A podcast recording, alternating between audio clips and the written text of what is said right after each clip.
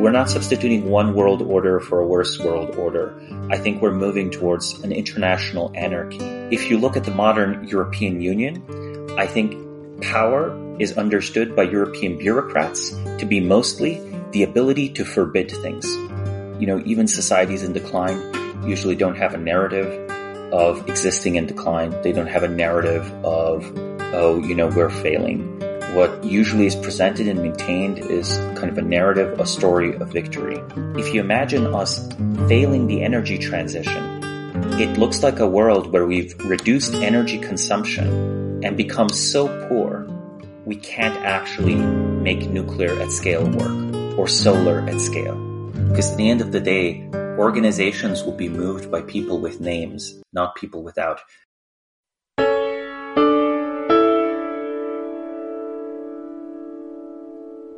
Hi, hi, welcome, welcome. This is the From the New World podcast. Today I'm bringing you a brilliant podcast with Samo Burja. There are a few podcasts I listen to a few times every year because they've introduced so many fresh ideas into my thinking. For me, this is going to be one of them, and I hope it's going to be for you too. I'm truly exhilarated to talk about this. Samo is the founder and president of the consulting company Bismarck Analysis, a research fellow at the Long Now Foundation, and a senior research fellow in political science at the Foresight Institute. He's also the writer of the Bismarck Brief newsletter, linked below.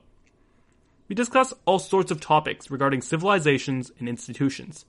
This includes the life of Otto von Bismarck, the political economy of institutions, narrative as a hedge against failure, the decline of the Roman Empire, the coming energy transition, differences between Europe and America, regulation as vengeance, live players, Elon Musk, and the global financial system.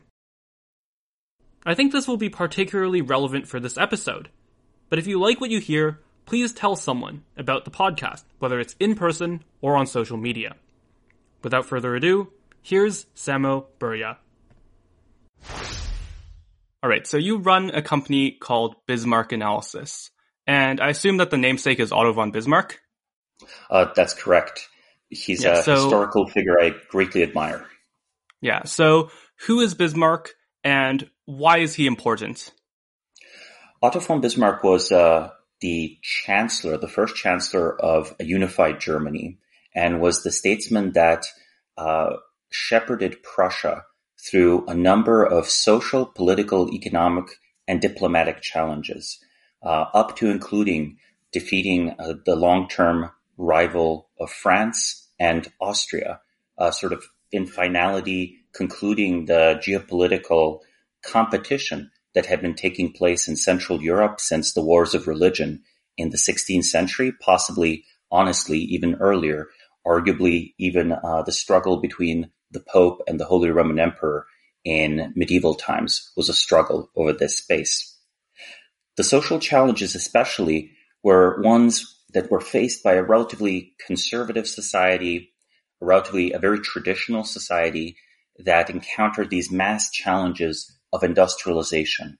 Today we have a hard time even imagining the sheer pace of change from 1800 to 1870, right? During this time period, there were parts of Europe where life hadn't changed much since the Middle Ages that were sort of thrust into modernity. And, you know, with it came the prospect and the question of what should politics be in, um, in this new world. One of Bismarck's innovations, and one of the reasons I admire him, um, was the welfare state, social democracy. Now, why is it admirable to introduce sort of the first uh, retirement system and so on? Well, in his personal beliefs, uh, you know, Bismarck was fairly monarchist, fairly traditionalist. Yet he understood that pragmatism and innovation were necessary to sort of keep uh, society running, to prevent chaos, war, revolution, uh, but also ultimately to address iniquities of modern conditions as they are, or rather as they were, right? What was back then modernity, rather than what our preconceptions or theories would like them to be, right? So this is this sort of um, deep appreciation for, regardless of where your wishes, where you wish uh, things would go or how you want the world to be, seeing where it is and doing the best you can with that. Right. And I think this question of institutions is a very important one. I think maybe just for the audience, it would be important to just kind of lay out a list of accomplishments or a list of uh, inheritances that we draw from Bismarck nowadays. Well, I think pretty much uh, important innovations in the modern system of taxation, uh, a lot of uh, details of how the modern research university works. By the way, the modern American university is derived from the Prussian university system. Um, important things about the structure of military, military command, um, but the sort of basic political economy of uh, social democracy has, for Europe at least, been sort of the only stable, non-totalitarian political system around the tumult of the early 20th century, right, with say the communist revolution, um, you know, fascism and so on, a lot of that was just this straightforward political side effect of societies maladjusting to the shock of industrialization, right? So the institutional inheritance then is uh, both in these systems of social change in the particular German brand of um, parliamentary uh, parliamentary uh, democracy, right? The system started introducing elements like that. Um, the approach to foreign politics, right? Realpolitik is associated with Otto von Bismarck more than anyone else. But unlike some of the advocates of this worldview, he actually, you know, he actually could back it up. Uh, he he did maintain relative peace in Europe arguably, you know, perhaps unfortunately, he led the best German foreign policy. Uh, you know, the best, you know, the best German foreign policy that uh, was ever was ever pursued. I think even say even the post-war uh, German foreign policy actually has more significant issues, as we see now with the energy dependence on Russia. I mean, obviously, uh, great improvement over the first half of the 20th century. But certainly, but look, an improvement over Bismarck? I don't think so. I think I think Bismarck was exactly the kind of man, exactly the kind of thinker um, that would have sought to address rather than ignore Europe's energy dependence. And you know, Germany, where Germany goes, at least today, just because of the size of its economy, there goes Europe. Right. I think that there's this political process where uh, where decisions are diffused. They're, they're put throughout a kind of network of failure points. And this is kind of done to abs- absolve anyone of responsibility. And it takes a certain, it, it takes a certain outlook or a certain kind of game that someone is committed to playing. And here I mean game in the kind of game theoretic sense. In order to, in order to take that responsibility, in order to take that uh, burden of decision making uh, onto oneself as a single person. And I think this leads naturally to your idea of live players. And I guess you would consider Bismarck one of them. Oh, so he... can you tell us can you tell us what a live player is and why that matters? I think for the vast majority of our lives, we repeat what we've already done. If you think of anything from your morning routine to office work to honestly most of education, right? Where, you know, maybe the lesson is different every week, but the real lesson is that you're sitting in the classroom, right? And that you're, you're working on these exercises the way you always did. There's a, there's a routine. There's a script. We learn from each other uh, by imitating these scripts, by taking the scripts, um, the patterns of action, the patterns of speech that work, we imitate them, we observe which ones work. However, you know, when circumstances change, all of those scripts are broken. And it might naively seem like we all are quite good at working off of scripts, but it's just mostly not the case. I think it's it's very rare. It's very rare to evaluate completely novel situations on their own and construct on the fly an appropriate response, right? A response that doesn't have a clear imitation, a response that is an innovation, not just in terms of your own actions, but sort of anything you've ever heard of. Uh, consider this like common story of the sort of misunderstood innovator, right? Sort of the outsider that is never properly recognized until after they succeed. The reason they're not recognized is because they have nothing to be compared to, right? And live players, therefore, at all levels of society, mind you, this doesn't necessarily need to go all the way, you know, to, to statesmen and generals, uh, though I think I would claim that they're, they are rare at all levels of society. This, um, ability to agentically move through the world, to adjust on the fly, playing not off of a script, but uh, sort of in response to your to your immediate strategic circumstances. Um, I think these are actually the people we have to thank for for so much of society's uh, resilience and adaptability. Right, and a big question that I think you've tackled here is how these scripts are actually formed. Because because in a lot of circumstances the scripts work right? There there's actually a good reason yes. not to deviate from the script. Yes. And yet you of actually, course at some mm-hmm. point yet of course at some point they were written by someone. Of course. Um, the key thing about it is you know usually if you try to innovate you'll do it badly there's no reason to reinvent the wheel if all you're going to invent is the wheel. the uh, you know the reason the reason to reinvent the wheel is to is to do something that's not a wheel, right? Um, and you know it it just I think just the experience of childhood. I mean, all of us here, I'm sure we still remember these these lessons of how to ride a bike. I, I you know I really don't think if you were just left on a deserted island as a nine year old with a bicycle, you would necessarily know what this thing is for. Or maybe, I mean, maybe you would end up riding it, maybe you wouldn't. It seems so intuitive and obvious to us, but I really think it isn't. You know, just imagine, you know, you drop a bicycle to some islanders. Do they use it in the way it is designed to be used? Probably not. I think probably not. They might have better or different uses for the components, but everything in our life is informed by our deep socialization, by our parents, by our educational environment, um, by our media consumption habits, um, you know, by religion, by politics, political indoctrination.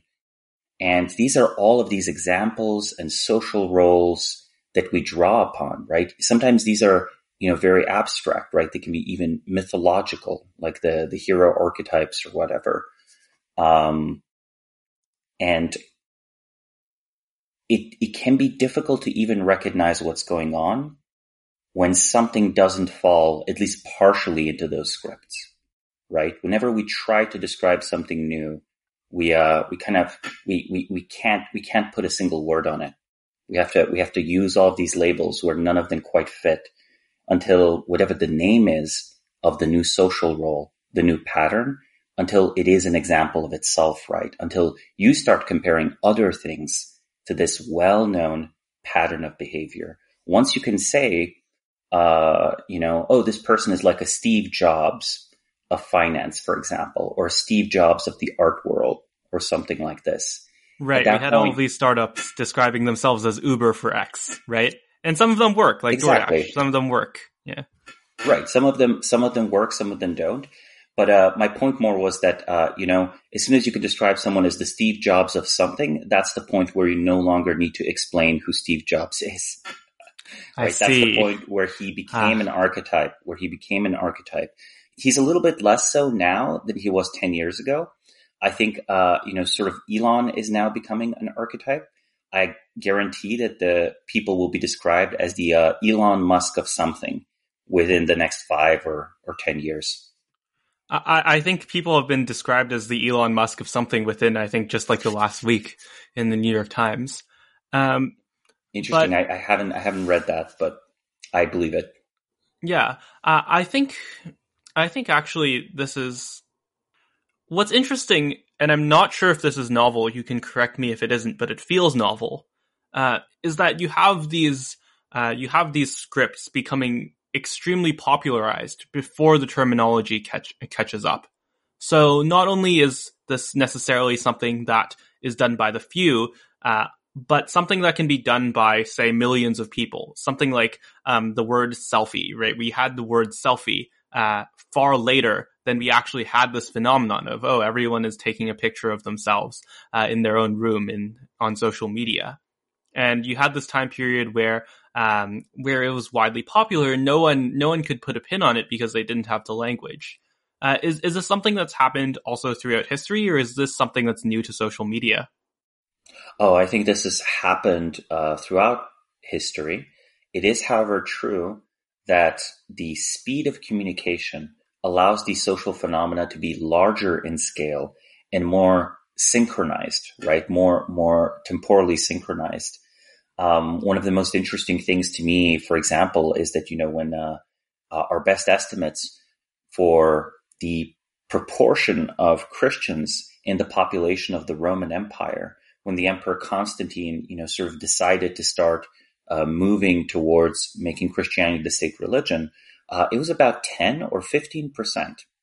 A century later, it was sort of pagans that were the minority. Now, a hundred years doesn't sound, you know, it doesn't sound fast.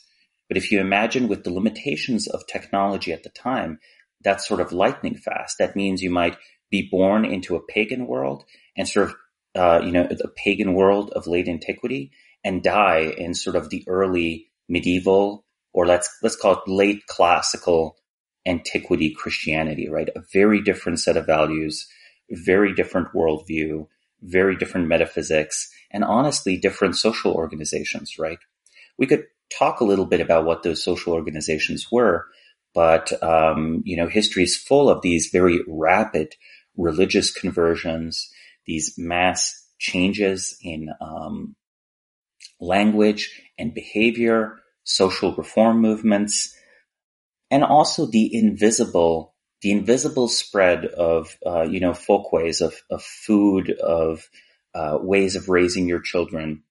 All of this stuff has always been flowing. This is the stuff of culture. We we talk about culture as this, you know, very detached thing. Um, but really culture is what we live. It, um, it can be, it can be changed to some extent, but to a very large extent, we're sort of like fish in water. Like you said, there's no word for the selfie. The practice emerges first. Then there's the word and maybe the word helps the practice spread, right? As soon as you've coined the term selfie, you know, you have New York Times articles about uh, you know, uh, people taking selfies, and then maybe older people start taking selfies too, a little bit faster than they would otherwise.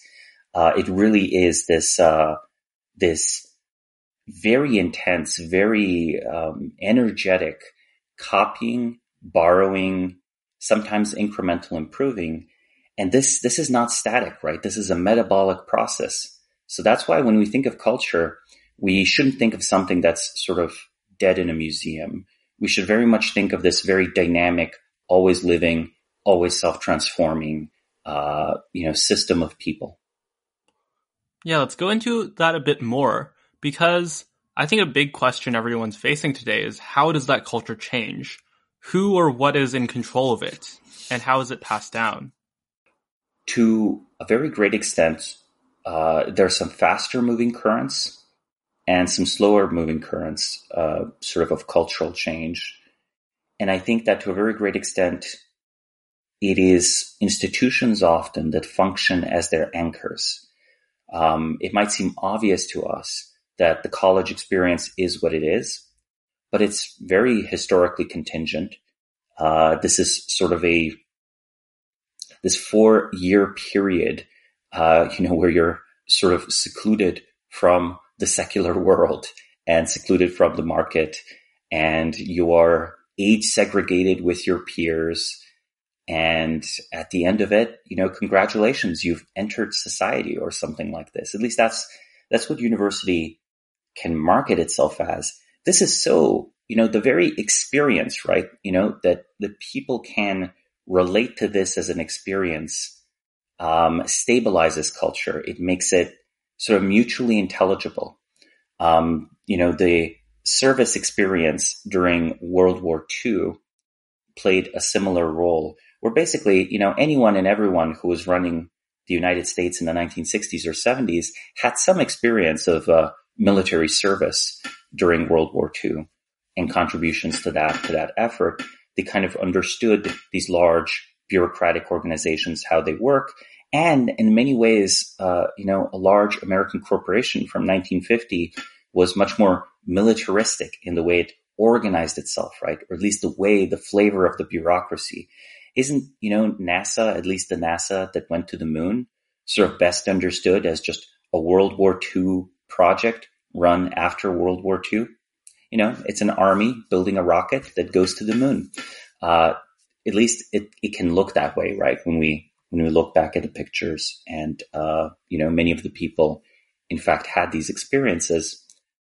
So the shared experiences we all have in institutions that have an intake, that have uh, an outtake, uh, these are very important. There is also something like this deep, sort of convergent, convergent set of interests that permeate society, especially, I think, to a, some extent, sort of elites, right? Um, the elites of society, that is the people who have always disproportionate economic, political, social influence, uh, they often have sort of interests that are quite stable over long periods of time, even if, say, members of the elites change, right? So the particular way that uh, financial incentives might be set up, the particular way political stability is achieved, uh, these might be, you know, not necessarily even directly handed down. They might just be reinvented on the spot over and over again. It's sort of like, you know, when you start a fire, as long as you keep it sustained with fuel, it never really goes out. It just keeps on going. You don't have to, you know, relight it every few minutes. But the, the quality sort of the quality of some of the, the more intricate social machinery, the thing that sustains these universities, sustains these uh, government organizations, honestly, even sustains companies, that's far more fragile. I think in those cases, when those are you know, these functional institutions, that is institutions sort of fit for purpose, institutions where sort of all the, you know, all the, all the cogs fit, the organization actually does its job. Uh, I think those types of organizations on paper, everyone claims that they have this t- kind of organization, but it's really striking, you know, when you see one, it just stands out so much. It's an order of magnitude better uh, than its competition, right? And it just, you realize that actually, for the most part, most of our organizations around society feel like bad Xerox copies of the few, of the few functional ones.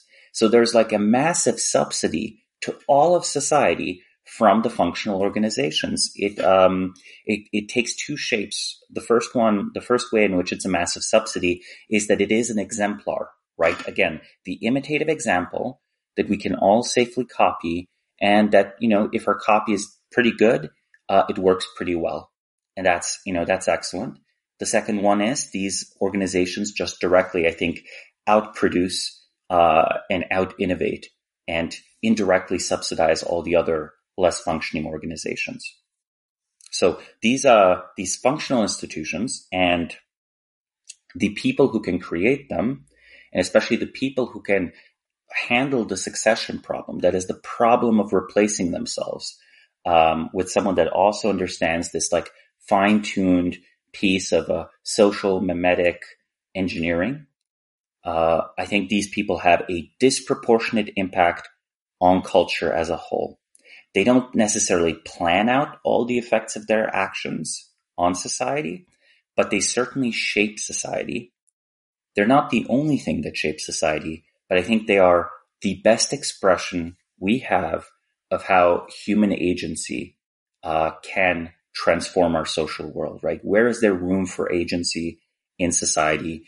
I think the room for agency is best found not sort of like in this or that battle, right? If I use the military metaphor, but in, uh, you know, sort of redesigning how the military command structure is if you consider a social technology, right, the social technology being, um, you know, a, another way to describe culture, uh, something that's intentionally designed, engineered, uh, it's these type of innovations can last a thousand years or longer. Think of say codes of law, right? We have continuity in continental Europe between uh, Roman codes of law and modern civil law. Right. I think what you're seeing here is that all of these all of these ways of inheritance, these kind of social methods, whether it's copying, whether it's um, whether it's following a kind of script or kind of just having this inherent, uh, as you said, cultural cultural mixture, um, such as the universities. I think that's often something that we ignore and something that I noticed going from, uh, say, a hard field, or by hard I mean kind of like a technical mm-hmm, field mm-hmm, like mm-hmm, machine learning mm-hmm. or mathematics, to uh, to politics is that um, there's often a very big question of where we're inspecting, of where we're looking, because we just have this kind of vast field of cultural assumptions, and we typically pick one of them and say, "Hmm, what's the problem with this?" Um, but right. still stepping back and taking a look at the entire thing, I do want to go more into why institutions might decline. Maybe we no longer have, um, maybe we no longer have the leader and maybe we have some kind of succession problem. But what is it that actually takes an institutional uh, structure that uh, you might describe as functional uh, and turns turns it into something that you might describe as imitational? How does how does that right. actually happen? Right, right. Well, you know, uh, I think functional institutions fall out of functionality in a few ways. The first one is, um, you know, the sort of designers build a structure. It's perfectly suited to its time and place. However, the time and place, they, they keep on changing and, you know, the founders are no longer around and it is extremely difficult to even try to reform an existing organization from the inside. But it's even harder to know what you should reform it into. You know, if, um, you know, you sort of ask people what to do with Yahoo back in 2010, I'm not sure, I'm not sure anyone would give very good answers. Um, I'm not sure what they would want to pivot that organization into, that company. Um, but also if you, you know, sort of tell someone, uh, you know, okay, it's time to reform the role of the British monarchy in modern society. Well, what do you even do? Right? The, the question of what might an old institution's role be in a new society and designing it just as well for this new role as it had for the old one it's very difficult. And because of this, you often end up having legacy institutions. They still kind of work, but we can't really describe them as functional. They work in the sense of, you know, having funding, having employees, performing some of the same activities, but, you know, maybe the activities are pointless. Maybe they really don't need to be performed anymore, but because of the claims to resources, to talent, to personnel, the organization keeps chugging along. So that's sort of number one. We could just call this obsolescence. I think there are frequent claims that, you know, institutions are obsoleted by the progress of technology. I think there is some truth to this, but I think it's uh, exaggerated. Nevertheless, it does happen, right? Um, I say it's exaggerated because I think often the functions of institutions are not obvious, right? And uh, sort of the real role of an institution, of an organization, of a way of organizing people, it can be very hard to tease that out. It actually takes like um, um, a very close look, a refined investigation, because you know, fun fact, um, you know, institutions don't have to be transparent about their functioning. Uh, honestly, even to uh, the members that they have, they might work for reasons that are completely unrelated to what the members of the institution believe are the reasons it works. Uh, usually there's some correlation, but uh, it doesn't have to be very tight. Beyond obsolescence, though, I think there is just simply slow organizational rot and hardening. These are slightly different, right? Organizational rot, I think, is sort of like the decomposition and the atrophy of one's functional systems.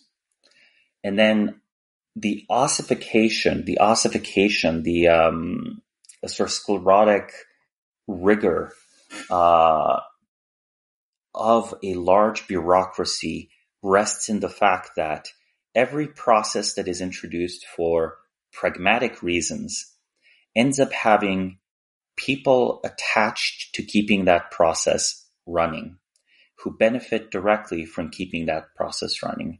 Meaning that it just, once you introduce something um, as a new function, it just becomes very hard to get rid of. It becomes very hard to fire a department that's been hired. Uh, it's very difficult to convince people who've uh, invested a lot of effort into a particular set of skills that no, actually these skills aren't needed and that you need to do go, you need to go do something else. Um, you know, these are, these are, I think, just very, very difficult. Um, and right. And I think, very, mm-hmm. I think it's not only difficult uh, to convince them, but it's difficult to really reallocate those resources altogether. Because not only do you have the kind of entrenchment of desire, you have the entrenchment of political power all of these positions, you can see this most obviously in government, all of them gain greater and greater sway over the actual, um, the actual resources over which uh, over which they command. So even though you might say um, be some kind of administrator in a public program, you gain the potential to really attack uh, a political um, a political uh, candidate or a political or like a political leader, a president, say, uh, and because of that, you kind of become this porcupine. You kind of become this porcupine that's very difficult to touch, even if, say, actually administrating that program or uh, reorganizing it is supposedly within the purview of uh, that political leader. Yeah, any any system, again, any system that involves the distribution of either social roles or material resources inevitably forms sort of patronage patronage uh, pyramids where you have these systems where, for example, you know, a middle manager becomes more and more powerful the more people he manages. And sort of every single employee working on a team, on a pet project for a particular manager, well, they are kind of de facto part of that manager's empire. Their, their principal agent problem exists, of course, even between them and their manager but a principal agent problem is introduced between the manager and the organization as a whole. It's very easy, in fact, to pursue missions in sort of departments of a large organization that are completely at odds with the goals of the organization as a whole, right? Um, you might have people that disagree with the prioritization of a project and therefore siphon resources that were meant for one project into an alternative, an alternative they're advocating for. Uh, and sort of the more people you have working um, on maintaining that, the more powerful de facto you are in these internal office politics. I think, you know, organizations just do run on office politics. It's just a question of are the office politics functional or are they dysfunctional? And can be very difficult to have the alignment of those incentives be right. Uh, further, the happens, uh, what happens over time is a deep fragmentation of knowledge where sort of, you know, the left hand doesn't know what the right hand is doing almost at sort of every level of society. Uh, you have also a siloing of information where people are always incentivized to sort of like, you know, underreport information that's going up. But even if they weren't underreporting information that's going up for the sake of building up over time uh, information asymmetry advantage over your manager, right? Therefore, sort of transmuting, uh, you know, this power that's been lent to you into power that you own, right? You kind of make yourself yes. unfireable.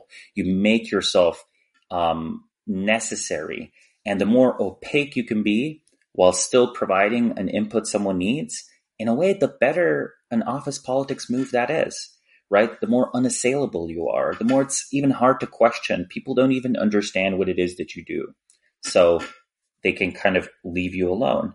And uh, this works, again, as you pointed out in government. Uh, this is one of the reasons it can be very difficult uh, to fire people. At the end of the day, uh, these vast coalitions have a common interest that they want to limit who can fire you, who can remove you from a social position from a position of drawing economic resources, uh, which means that, say, in the example of the U.S. government, I don't know. I think the I think the U.S. president can fire about ten to twenty thousand people. Um, I could be wrong, but I think the number is in that ballpark somewhere. I'll, I'll check my notes later. uh, you know, that's a far cry from the federal government's employees, right? Um, yes. That's like, you know, that's, that's not same order of magnitude. and, uh, you know, when people imagine, um, you know, the CEO of a company, you know, being able to fire the doorman if they don't like the doorman, you know, even that, even that I think is, uh, is just kind of inappropriate in a lot of organizations. But, you know, in, in for-profit companies, that's, it's more organized along these lines. In say something like a university or nonprofit context or the U.S. government, um, it's, it's, it's harder. But I think that's because most companies are just much younger organizations than the US federal government. Yeah, I want to put a pin in that into the structure of these contemporary institutions because we will um, we will be talking about that um, very quickly. But I think one last point I want to touch on uh, before that is to wrap this all together into a theory of civilizations, how civilizations uh, rise, how they fall, and I think you want to t- talk about this through the lens of the Roman Empire, and then we can talk about today. Well, uh, when it comes to the rise and fall of civilizations, I think the best way, you know, first we have to think about what a civilization is. Um, in my opinion, sort of the best way to think of them are these ecosystems of interdependent institutions, right? Where, you know, imagine it like an old growth forest, right? No one individual tree dying means that the forest is gone. In fact, the forest might be much healthier for it. Uh, but you know, if all the trees die, and it becomes a grassland or even a desert, then I think it's fair to say that the forest died.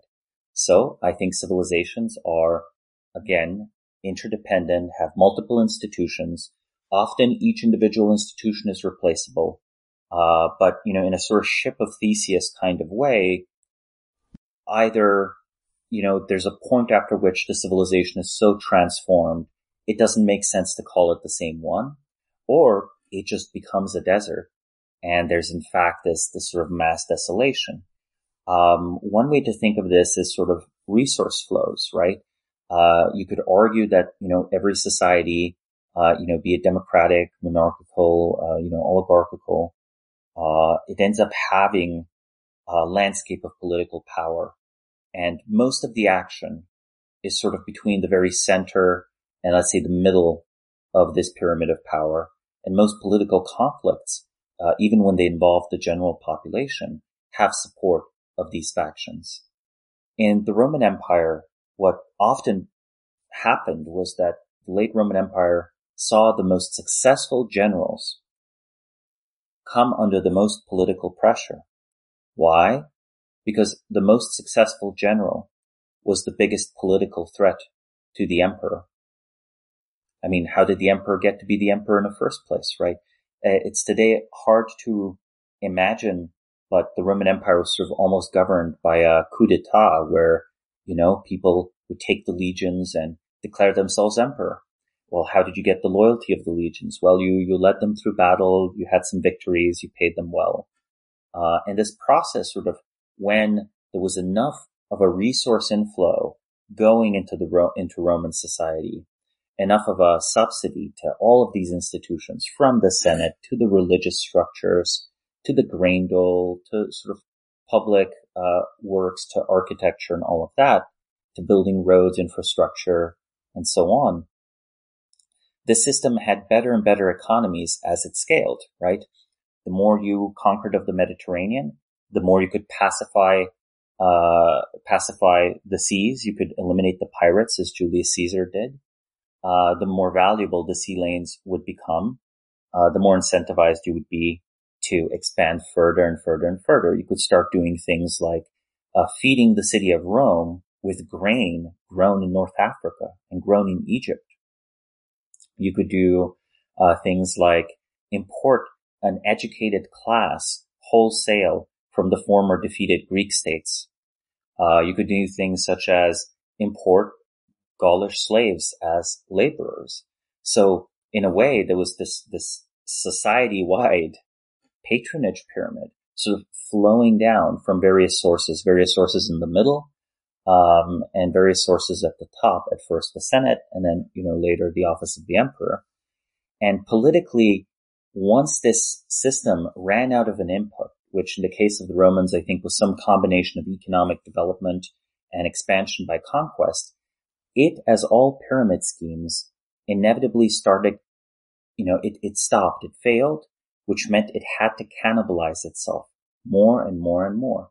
At that point, the conflict of interest between an emperor and a general became inevitable because sort of the best way to secure your piece of the pie wasn't to make the pie larger. It was to fight, you know, your rivals, uh, for the existing slices. Um, and I think that in the Roman Empire, this led to things such as excessive taxation, excessive draining of manpower, um, cannibalization of important cultural institutions. I think by the late Roman Empire, the quality of intellectual life in the Roman Empire was much lower than it had been in the immediate aftermath of conquering cities such as Alexandria, right? So if you went to the Library of Alexandria in 400 AD versus if you went there at 100 AD, you would see something startlingly different. At 100 AD, it's sort of a research institute. It has these mass collections of books. By 400 AD, well, some of the books are still around, uh, but you know, not many people are sort of funded uh, to build machines or innovate in important ways, right? Uh, to just dwell on uh, the Museion in Alexandria, because that's actually the original term for it. Note our word museum derives from it. Uh, Eratosthenes, who produced the first estimate for the size of the Earth around Earth, uh, you know, by measuring, you know, the the the by sort of like a very geometrical approach of measuring the angle of uh, the shadows in Alexandria and far south in Syene in Egypt, uh, he was sort of the kind of the chief royal cartographer. Or say Heron of Alexandria wasn't just a philosopher as earlier generations had been, such as uh, Aristotle or Socrates. Uh, you know, he he was an engineer also that built, uh, you know, what we today call Heron steam engine, primarily to demonstrate the principle of heat being transformable into motion, which I think people really underrate as essentially a, a, a basic but a real kind of scientific exercise. So anyway, not to dwell on this too much, but you know, that institution was long ago defunded. The human capital going to it was long gone. Um, you know, it, it, had been burned at least once, uh, just over infighting. So you know, the, the social capital of the society was, was greatly attenuated, right? Um, yeah. They, and I think, mm-hmm. I think what's happening here is that the social capital is what makes the difference between institutions failing kind of uncorrelatedly and just being mm-hmm. replaced mm-hmm. and you risking a broader, broader collapse. Yeah. Is that right? That sounds about right. Well, the social capital is like a little bit intangible, obviously, as these things are. Social right. capital related to what, right? You know, at the end of the day, what would make, you know, what really makes coal, uh, you know, something that we can consider material capital is if you have a steam engine to utilize the coal. So hmm. I think if all the institutions in society are sort of self cannibalizing, of course trust goes down because the only way to get ahead is to be untrustworthy is basically this kind of very zero sum mentality. And that starts depleting these mass reserves of social trust. Um, it becomes, it can also become, you know, there's different kinds of social capital as well. Like you might have knowledge uh, that's embedded. I think knowledge that is transmitted is a clear form of social capital. Um, I think, you know, long-standing trade relations are also a form of social capital uh, you definitely treat the first merchant sailing from Portugal into your port asking for spices differently than you, uh, you know, treat the 10th merchant flowing from, uh, you know, sailing from Portugal to your port city, right? And, you know, the merchants themselves, there's a massive difference when, uh, when they know that the spice trade can be profitable versus when they're still trying to find something that might work. It's, it's, uh, it's, it's very risky.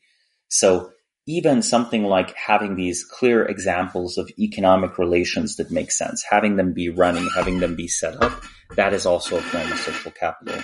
So for the Roman Empire, one way to think about it is that it started off as a decentralized expanding empire where, you know, many different people at many levels of society are finding ways to intensify, to expand, to uh, increase production, or to you know just steal stuff from other people by conquering them.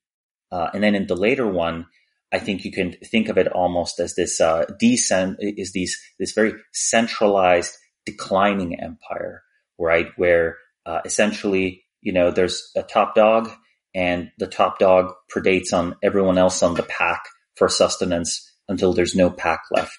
And you know the city of Rome has been transformed from a city of millions to 70,000 people and, uh, you know, goats are grazing in the overgrown ruins of the Colosseum. Right. I think I think this is a good time to move on to the second part of uh, our conversation. And the way to kick that off, I think, is to ask about the present day. So we've seen these patterns uh, in Rome. We kind of have an abstract understanding of what they are, but I think spotting them in the present is much more difficult. So, what is our kind of civilizational risk? What should we be looking towards? As at least I hope most of us want to um, want to protect the civilization and move it forward into the future. Big question, I, think, I know. No, no problem. Um, it's hard to, you know, it's um, one thing that has to be established first is that you know even societies in decline usually don't have a narrative of existing in decline. They don't have a narrative of oh, you know, we're failing. What usually is presented and maintained is kind of a narrative, a story of victory. Um, again, to just use sort of the late Roman example, I think that the prevailing view was that these old giant temples uh, were wasteful, and you know they were temples to pagan gods anyway, and we should close them down. So we're closing them down, you know, not because we can't afford to keep them running, but because we've discovered a new and better form of piety. and uh, you know, this this this rationalizing mechanism is very strong. So if we if we look at the modern world, um, I'm in favor of environmentalism. I am in favor of striking a sustainable relationship with the natural world. But I can't help but notice that the way, say, green politics have evolved within Europe have made them sort of a yes. rationalization for poverty. You know, it's not that GDP has shrunk by 5% this year. It's not that everyone's poorer. No, no, no. Carbon emissions are down 10% this year. Everyone is greener. I've just said the exact same thing, right? These, these, these two correlate. It allows you to reframe defeats as victories. There's also a whole number of other examples where, you know, it's sort of, um, it's it's not the case. It's not the case that it's not the case that we we can't develop other countries. It's the case that interventionism is just always bad. So what I'm referring to here mm, is consider yes. Afghanistan, right? Um, I think the U.S. has intervened too much and foolishly in many parts of the world. But the reality is that for about 10 years, we were engaged in the serious nation building project with trillions, trillions of dollars spent educating, uh, building infrastructure, and the whole thing collapsed like a house of cards within 10 days. And okay, we we barely remember that, right? We barely remember that that happened, and that just happened a year ago, right? The less than a year ago, even. You know, it's yes, uh, exactly. It's startling how fast we moved on from this failure, it's um, because it means some important things, right? The United States did not fail at nation building in the aftermath of World War II. So whatever you think about the world, it seems clear that something is missing. Some capability that was present in 1947 is not present in 2021 or 2010 or you know 2001 even 2002 I guess was, would be when it started.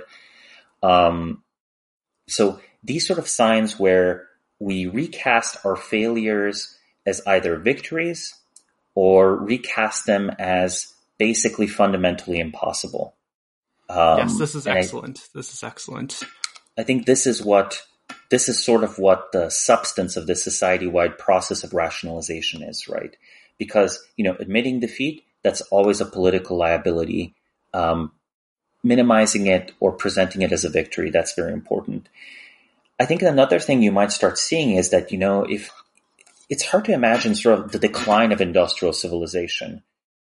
Every civilization rests on this relatively unique set of structures.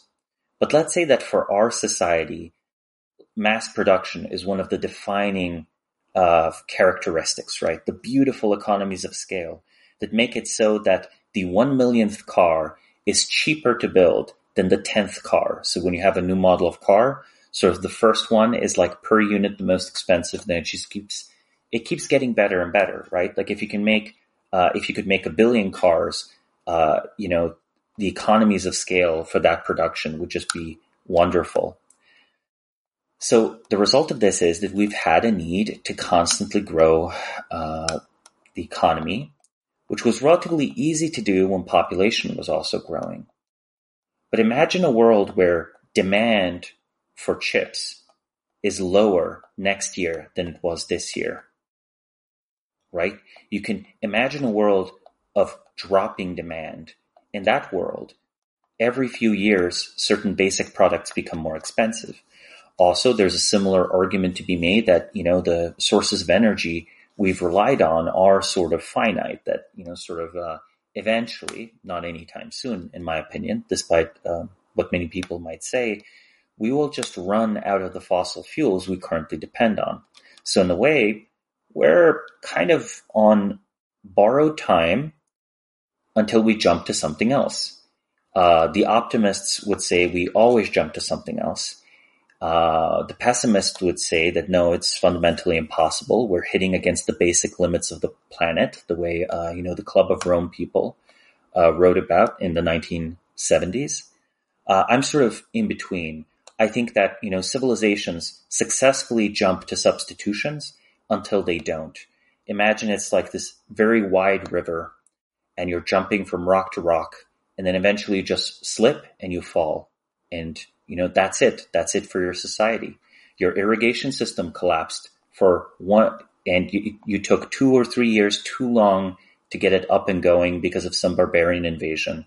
Well, look, you know, you just lost 30% of your population and uh, you don't actually have the funding or the organizational capacity to rebuild your canals, well, I'm sorry, you know, half of your farmland is now back to desert or actually worse than desert, right? Because when you first, uh, you know, cut down the shrubland uh, and introduced irrigation, it was sort of a green land. And after the irrigation is gone, it doesn't go right away back to shrubland. It just goes straight to desert. It's been desertified, right? It, you cut down the trees and so on that might yeah. seem like basically an ecological failure, but it's kind of an institutional failure, right?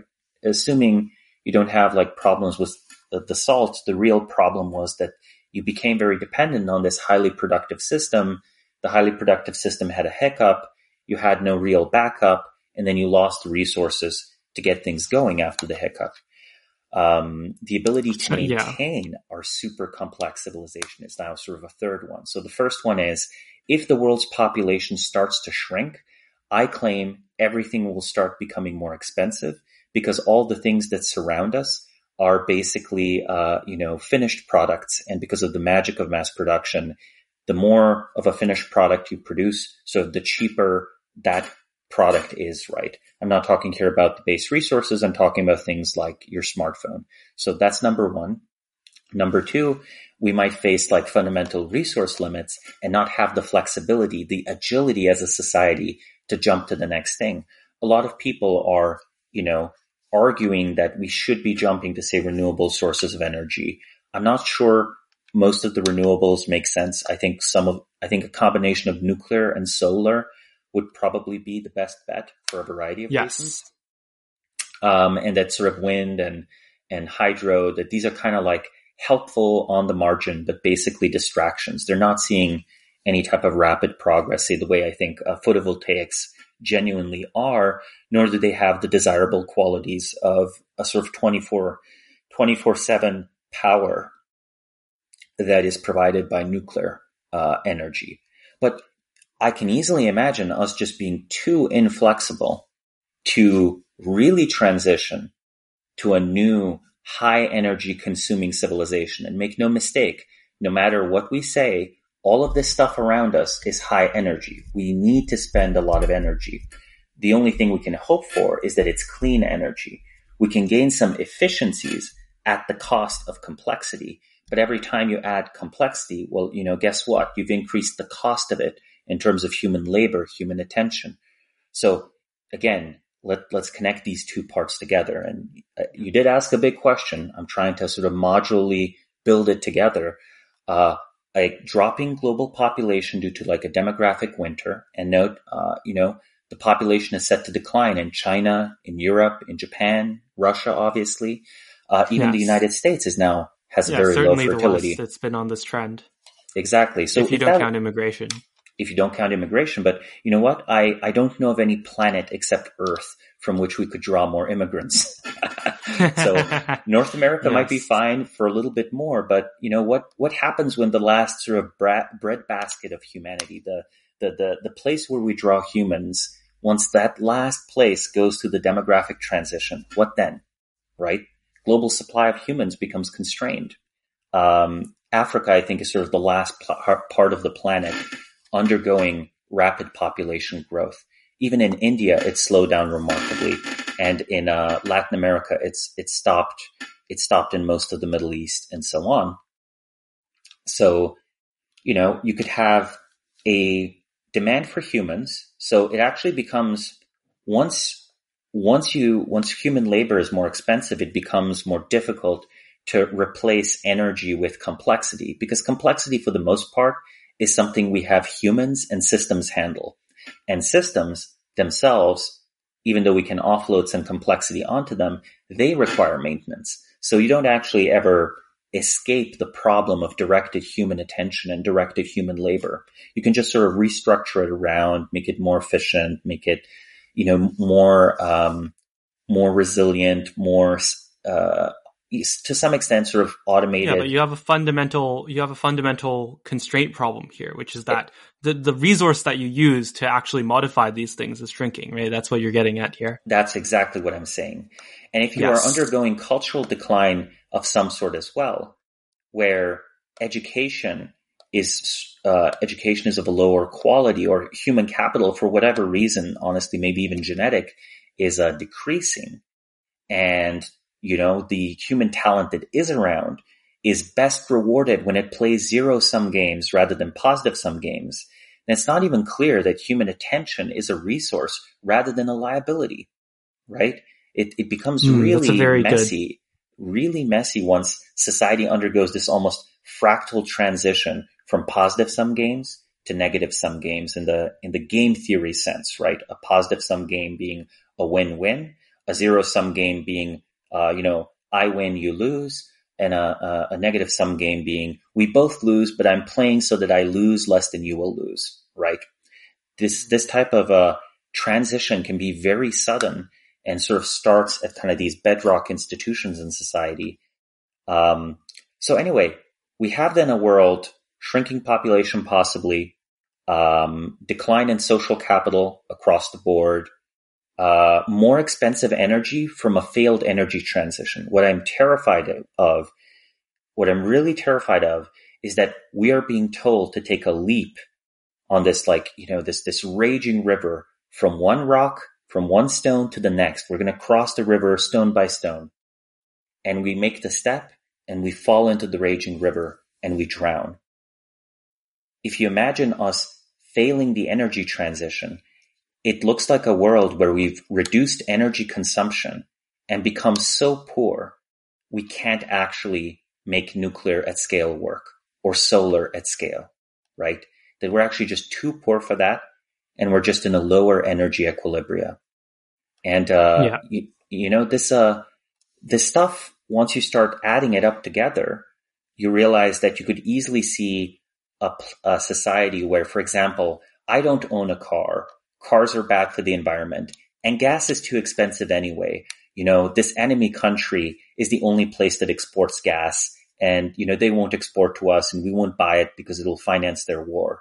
Note this is not hypothetical. We're seeing this happen right now in Europe. Prices at the gas pump, prices for heating homes are going up massively. Uh, some of the Baltic states have 16% inflation because of the they've sanctioned Russia's energy uh, exports as well. Consider that how how serious that is if you kept that going for for a few decades. You could see the impoverishment of a continent. And do we really think that this is going to be sort of the last breakdown of the international order, the war in Ukraine? Of course not. Of right. course not. And the the China's on the horizon. totally, totally. And even if China, you know, and China's not even interested in in running its own world order. It has too much of its own problems. So it's not even that we're substituting a bad, you know, a, a, a, we're not substituting one world order for a worse world order. I think we're moving towards an international anarchy, right? And that right. that is a, a world with some very big downsides, also some upsides, perhaps, but mostly downsides. Yeah. Um, before we move on there, I think we really want to put on put a pin in what ideas we've already covered so far. And I, mm-hmm. I, like to frame these things like geometrically. And I think like a very, very kind of visceral visualization is that you kind of have this, you have this cyclical failure. You have this, you have this triangle of failure here, um, where you have population decline, energy limitations, and this kind of, uh, amorphous, uh, social loss, this, this social, um, disorganization, well, self, self a self-metabolization, right? Where it's sort of like when you run out of calories, when the human body runs out of calories, it's going to start eating your muscles, right? So I think we are eating the muscles of our society to sustain ourselves in a variety of ways where what we're lacking, you know, this, um, we're drawing upon wells of social capital that we are not replenishing. Consider how much social trust was burned during our failed, and it was failed, response to the global pandemic. We really did try to mobilize and we really didn't do that good a job. We did, we, it had some effect, but you know, how much resistance did that produce in society? How much resentment? What was our economic cost of it? I'm not saying we shouldn't have responded, but I'm saying I think it, you know, I, I think we exhausted ourselves trying to respond and ultimately not even succeeding that well. Yeah, what we did, I think, was really institutionalize the worst part of mm-hmm. our culture because mm-hmm. and we've done this kind of we've done this kind of bi-directionally we've both inst- institutionalized the kind of most most neurotic most unable to make cost benefit analysis actors on one side of the kind of bureaucracy but we've also created this kind of additional network this kind of uh, parallel system which is deranged in the opposite direction, which is deranged in favor of this kind of base suspicion and tribalism uh, that is essentially kind of luddite, or that is essentially rejecting of uh, of technology or risk in general. It, it's this kind of mirror image where you have you have bureaucracy and you have you have this new decentralized thing, mm-hmm. but they're both playing into the same dynamic here. Actually, okay, here's here's a frame that I really want to want to look at because you mentioned something actually at the top of this description that I think is so incredibly important, which is this idea of the ever hedging narrative, this this kind of nested nested narrative where you have you have something that looks like a success and then slowly it becomes more like uh, more like, oh, this is inevitable until slowly it becomes, no, this is actually good for us. Because I think we're seeing this yes. more and more across society. I think Thiel had this observation that, uh, that this occurred in banking, that first it was, oh, it's the age of growth. Then it was more like, oh, volatility is gone. So, so maybe, maybe we're not getting huge growth, but at least you don't have to worry about it. And then you had 2008 and it was more like secular stagnation. Uh, everything is going slowing down. We're not really getting innovation everywhere, but because of that, you should still be you should still be buying stocks and you should still be rallying stocks. And that this mm-hmm. narrative mm-hmm. kind of develops and transforms exactly as you said from this this culture of hope to a kind of culture of demerit. And I think right. actually you can you can translate this exactly into uh, this kind of organization of bureaucracy. Because if you look at, say, um, if you look at, say, a SpaceX or this kind of like uh, founder-led company, you have you have truly a culture of award. You have you have a thing that doesn't exist, and everything about that company is about bringing the thing that doesn't exist into the world and making it something that does exist. Whereas in these kind of legacy institutions where the bureaucrats are more and more entrenched, the entrenchment comes along with the narrative. The the irresponsibility uh, comes along with the idea that uh, that there is nothing we could do, or or that this is something that we shouldn't have done in the first place. This is something that this is something that favors the entrenchment of power, that is enabled by the entrenchment of power, and is kind of uh, is fundamentally feeding back to itself. I mean, you know, there are a few ways to build power, right? One way is that you harness resources or bring into being resources that no one harnessed before. And you use these as sort of a carrot. Um, the other mm-hmm. way to build power is that you take someone else's carrot with a stick. So, you know, uh, note, of course, you can acquire new resources and still have a stick. This isn't a parable about violence. It's more a parallel of production versus redistribution, right? In the most abstract level.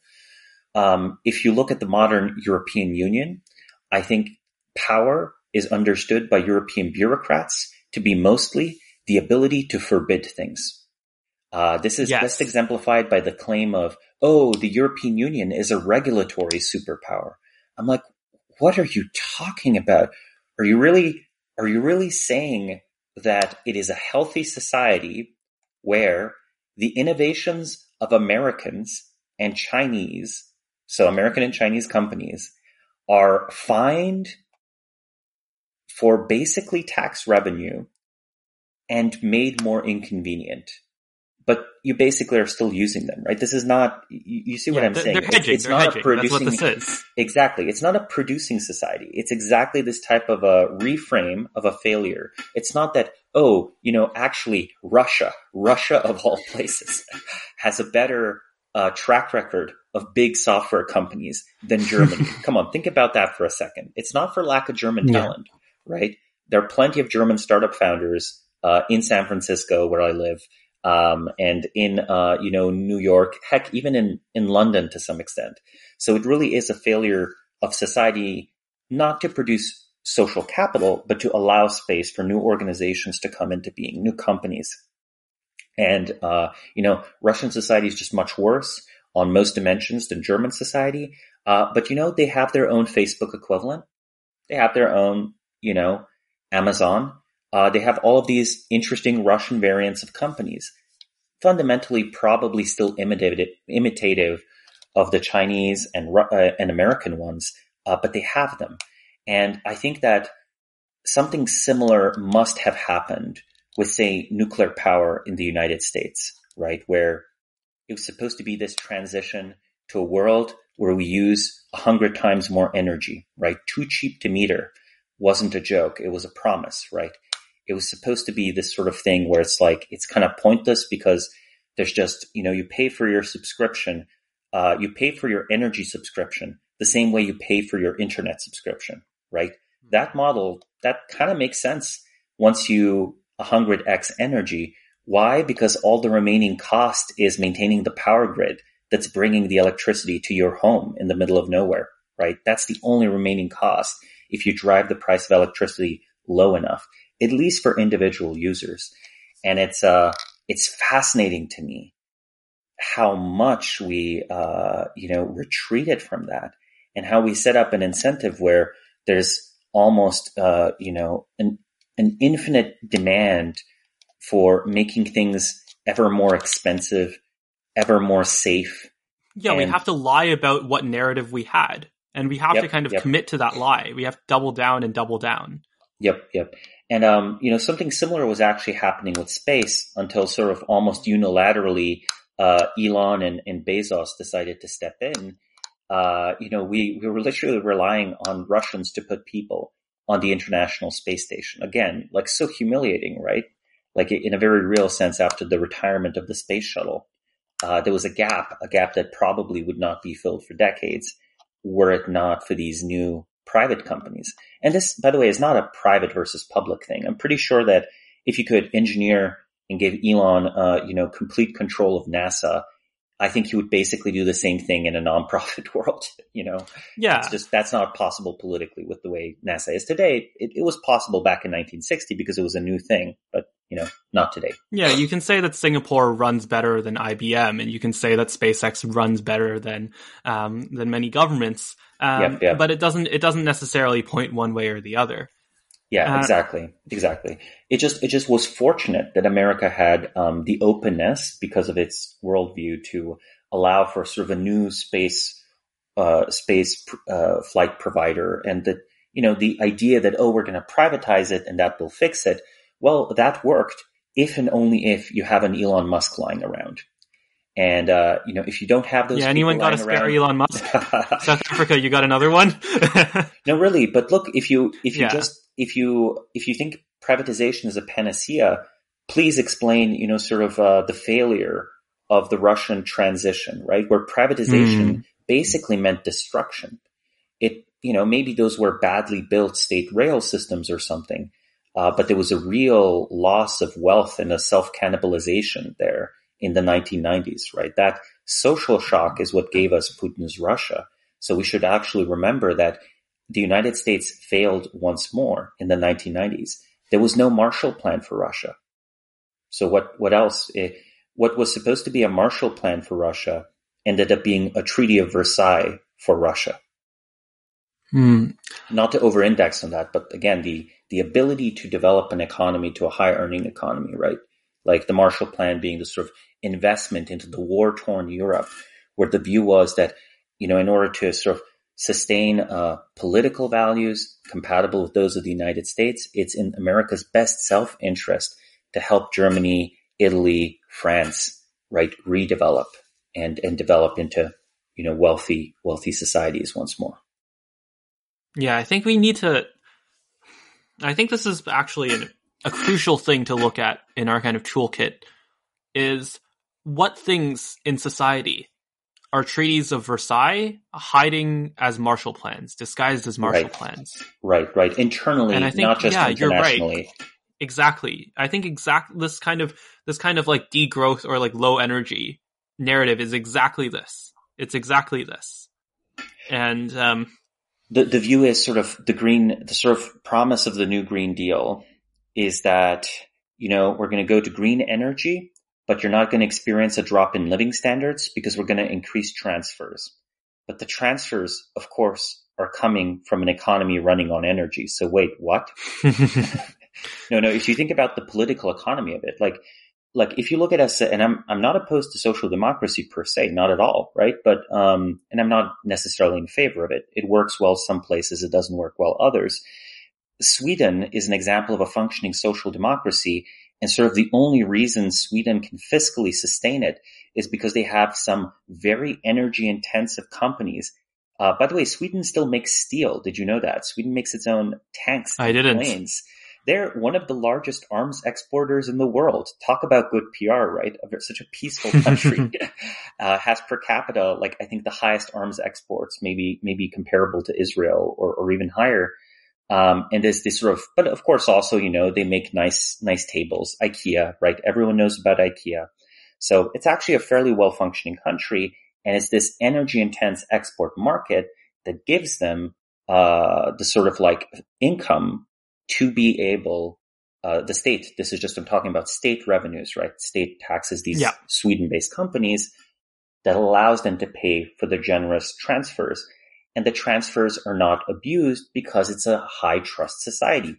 People literally are ashamed to make use of aid that they don't need because they believe someone else needs it more, right? It's not a view of, I'm going to like maximize how much I can extract from this social safety net. Uh, you know, we're providing it for the, for those who really need it, but we're all these, you know, rather dour post-Protestant work ethic people who'll just judge each other if you're not trying to get your life together. So it's, it's kind of interesting, Yeah. right? Uh, there's a, there's a social incentive to return to it's interesting that that exists in Sweden because I, I think what's increasingly occurring, I'm here in Canada and I have a lot of connection with the United States as well, is that I, I think part of this hedging means that you have an increasing skepticism of talent. Mhm. That, especially with what's happening with Musk and what has happened before with Bezos. and the narratives surrounding that is that you have a kind of a view of anyone with leadership or anyone with potential or anyone with idealism mm-hmm. as as the primary threat. That right. we went from this um, we went from this narrative of oh it's a fight against stagnation uh, to I think what is probably the ultimate the ultimate hedge, which is um, basically demagoguery, uh, which is saying um, we're not interested in pursuing growth anymore. We're not interested in pursuing the future. We're interested in uh, taking these people who could change things and keeping them out. And I think that's that's kind of the ultimate hedge that we're we're fighting against here. Right, right, right. I think and, that um, uh, the, also the mm-hmm. view, l- let's say that you know humans um, humans will soon be obsoleted by artificial intelligence. Perhaps that's true to some extent. Uh, but I want to note that most of the successes of artificial intelligence right now rely on vast databases of human behavior. We are in a way squeezing out optimization out of a vast catalog of human behavior, say essays written by people, right? Why does, why is GPT-3 so good at producing a high school tier essay on any political or other topic? Well, because you have a lot of writing at that level documented and available. And I don't think yes. we're anywhere near squeezing out everything we can out of this data set. But I do note that the internet basically cataloged the world digitally and machine learning is sort of squeezing out insights out of the digital catalog of the world where most of this digital catalog is just stuff that is human behavior, right? So, um, you know, I would not be surprised if we start hitting some surprising barriers to AI advancement in the coming years and decades, especially because it's been best suited to sort of symbolic work. It's proven easier to have artificial intelligence write a good essay than it is to have an AI powered robot uh, install plumbing in your home. And I think that might have surprised people, you know, from 1945. I think fundamentally, it's not surprising to me at all. Well, because yes. I'm just this talking is actually about a popular perceptions. Yeah, yeah. Mm-hmm. And this thinking, is a catchphrase. I think 80 years ago, uh-huh. yeah. That I have. Um, this is something that I say kind of in my private life, not even pop in uh, in public or in in these kind of like public appearances, which is that machine learning is fundamentally the science of finding statistical truths. Yes, that you have uh, you have truths embedded in data that is is imperceptible to the human eye, and that this is what it does.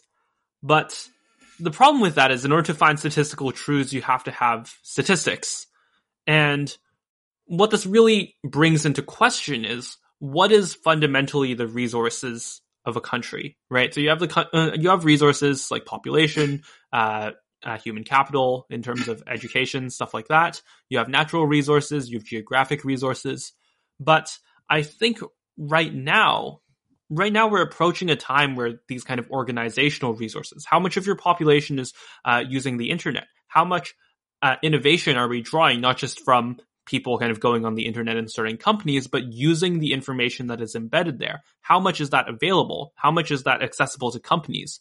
Uh, are we are we giving people uh, more control over that? Are we creating a market where that innovation is possible?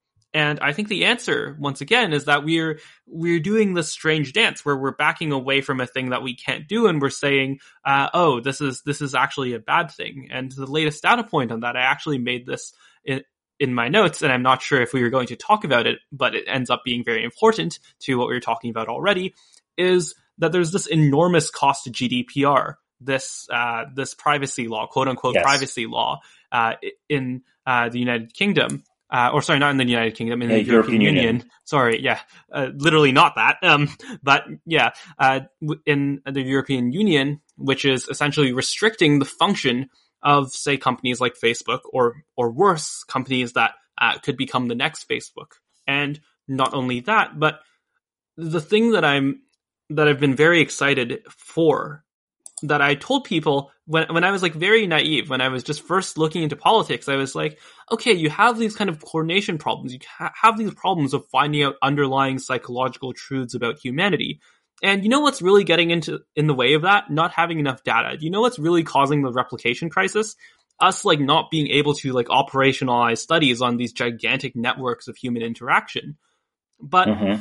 as that's proven to be much harder than we've thought, as I think this draws from kind of the failure of a field that I'm basically adjacent to, which is network science, as this is shown to be like actually very bad or just not had the ability so far in order to operationalize any of this information. We've kind of backed away from it slowly. We've kind of shouted privacy and we've uh, turned our back on using this information to create more uh, or to uncover more societal truths. And at right. the same time, I think China might be actually on the breakthrough of this because say what you will about them, but I think they're developing an ever more sophisticated understanding of uh, how this information works, especially uh, domestically. Right, right. I mean, one of the things that I've written in a piece uh, titled "The Centralized Internet is Inevitable," uh, which was actually mm. a hmm. provocation. Right, it was um, pointing out that the previous generations and waves of technology that were supposed to decentralize the world have centralized it. Right, because the internet became the instrument through which we documented the physical world and finally made the physical world legible, uh, you know, to bureaucracies and especially our own social world. So one way to think about it is that because of the mass adoption of smartphones and so on, the individual became both as a statistic and as a literal individual, as part of a mass and as just a single user whose uh, audio and video can be recorded from the phone, became much more transparent to centralized bureaucracies. However, centralized bureaucracies did not become much more transparent to the individual. And note, of course, mm. once that data is available, you can make great use of it. Currently, we don't have a good answer for why not China. I think we are every step of the way. We're like, okay, China's gone too far. You know, they have a social credit score system. You know, our social responsibility index is completely different. It has these like five detail, you know, it has these five details from which it's different. Um, but actually all we're negotiating is how fast we're going into China's future. We don't actually have a solution to the fundamental problem that the more online society is, and note this is the only part of the economy that's growing and the only part often of government that sort of works is stuff that's driven by basically mass surveillance or mass data gathering. We don't have an answer to the riddle of, you know, okay, the individual has been made more transparent institutions have been made uh, have been have not become more transparent in response. You would need like ten thousand Julian Assanges leaking the emails of a uh, hundred thousand organizations to even start making a dent on the publicly available information individuals have about everything from like you know Twitter's trust and safety committee to uh, you know the Swedish Ministry of Health to uh, you know the IRS's the IRS's decisions to pursue you know, one one violation, not the other. The politicization of the IRS, for example, is something that can easily happen, and in fact happens in uh, in countries such as Russia and China. Uh, you know, without this alternative vision, we're just stuck negotiating on how fast we're going to converge on the Chinese model. And note, you are completely correct that uh, this just abstaining from this information, not gathering it, uh, you know, that doesn't solve anything. It just slows down the economic gains that will be reaped by someone else. I'm I'm skeptical that we can ever get to anything other than a than a cruel imitation of the Chinese model. Like this is exactly what happened with lockdowns, right? Mm-hmm. We wanted to we wanted to kind of like we we looked at what looked like a flex, right? It, it's yes. now turning out to be pretty bad for China uh, nowadays, but what looked then like an enormous flex, and we said, okay, we want to do that too. And we tried and we failed. We tried. We failed yeah. horribly. And I think that's exactly what's going to happen uh, if we try to pursue the same kind of, uh, the same kind of like social credit system. Because here's the thing. And, and I know I'm going to take a lot of flack from my listeners, my more libertarian listeners, but like, mm-hmm. a functional social credit system can be good. There are problems that it solves that our current society does not solve. Yes. But the thing is, what we're going to do, and, and like, of course, there are also extreme downsides. But the thing is, I'm not sure we can even solve those problems. Like, I'm, I, I think that if we, we don't have the cost function for that because you have to have a very precise and very deep understanding of what the cost function is to actually order and to hierarchize your society if you're going to build something like that. And I think that in in the West we have no sense of that whatsoever. We have no sense of um, of how to gain those statistical truths and how to gain those orderings from those truths. Right, right, right. No, that's that's true. That's true. And one of the sort of one of our one of our bigger problems is the misinterpretation of systems that often work on very different principles than what we imagine them to work on. Um, mm. You know, one of the things that's been under discussed is that in the early stages of the pandemic, uh, you would have Chinese governors impounding masks meant for other provinces to be used in their own province. Okay, one way to think of this is that, oh, this is corruption. But a different way to think about this is, oh wow, the Chinese system actually, despite its appearances and claims, is much more decentralized than what it claims to be. It it has a weird kind of federalism, right? Provinces will pursue their economic and public health interest, you know, to the exclusion of other provinces. And I think that's that's sort of very notable, right? I think we we often take claims of how systems work at face value and to flip this around a little bit, I think because the U.S. prides itself on its federalism, we uh, miss how centralized the system it is, and just how much more powerful the central organs of society are uh, compared to you know uh, what's supposed to be the sort of like middle layer, like be it the federal government versus states, be it say the intellectual pull and influence of the Ivy League universities versus some some second or, or third rate universities um, and you know the, the, cultural impact of the large cities, the the the star cities, let's call them like New York, L.A., uh, SF, uh, DC, versus you know comparable, slightly smaller cities. Um, you know the cultural frontier is very unequally distributed in cities. The power, the decision making power, is very unequally distributed among government agencies. Uh, this doesn't mean that it's wielded in a coherent way. It just means that, you know, some parts are vastly more powerful than others. And very little of this has the reality match the sort of description we find on the surface, the self description. Yeah, I think America is incredibly centralized. I think there was this graph on Twitter uh, that was like, here is the percent of local spending or local, yes. uh, provincial, and uh, federal spending in China and in the United States and in China, this is something that, as you said, there's a great misconception about. The vast majority of spending is local. Exactly. Is by these local bureaucrats that are actually functional. Like we, we have this kind of stereotype of a bureaucrat, but um, these Chinese bureaucrats are actually like they're actually doing pretty well. And you can say, okay, it's easier to get growth in in the Chinese society, but you don't have this. In the end, you do have this differential that exists, and some of that I think is just based on this inherent order in uh, both the the American and Chinese societies. Because here's where I think all of this comes together. Uh, you had a quote that I wrote down, which is quote. I feel so much of deadness is downstream of the desire for physical safety and the desire for social safety. End quote. And what's happening here is I think you have a universal hedging that this kind of that this kind of safety, that this kind of safetyism, this kind of neuroticism is kind of yes. a universal hedging. Um, it's it's exactly what we're doing with energy. It's exactly what we're doing with finance, but with but with how we order society itself.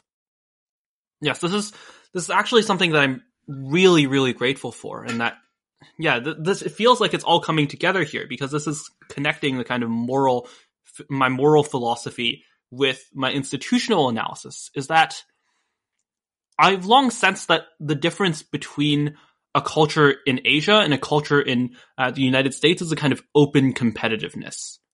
And you can just look at this with a difference in math tests.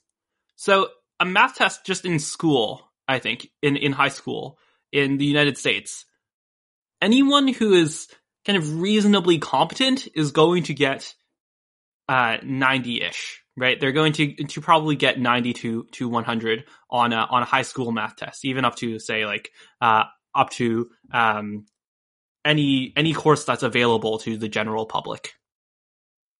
And in China, yeah. this is this is quite the opposite. You, you right. have extremely difficult exams that are that are high ceiling that um, create a vastly disparate uh, distribution. And not only is this distribution um, even possible to identify, but it's but it's made explicit. It's it's put into the view of every parent, every student. Here's how your child did, and here's how your child did relative to the class and relative to the country. And that this explicit competition is what a society that has innovation in its mind, innovation in its future, or at least its desired future, looks like.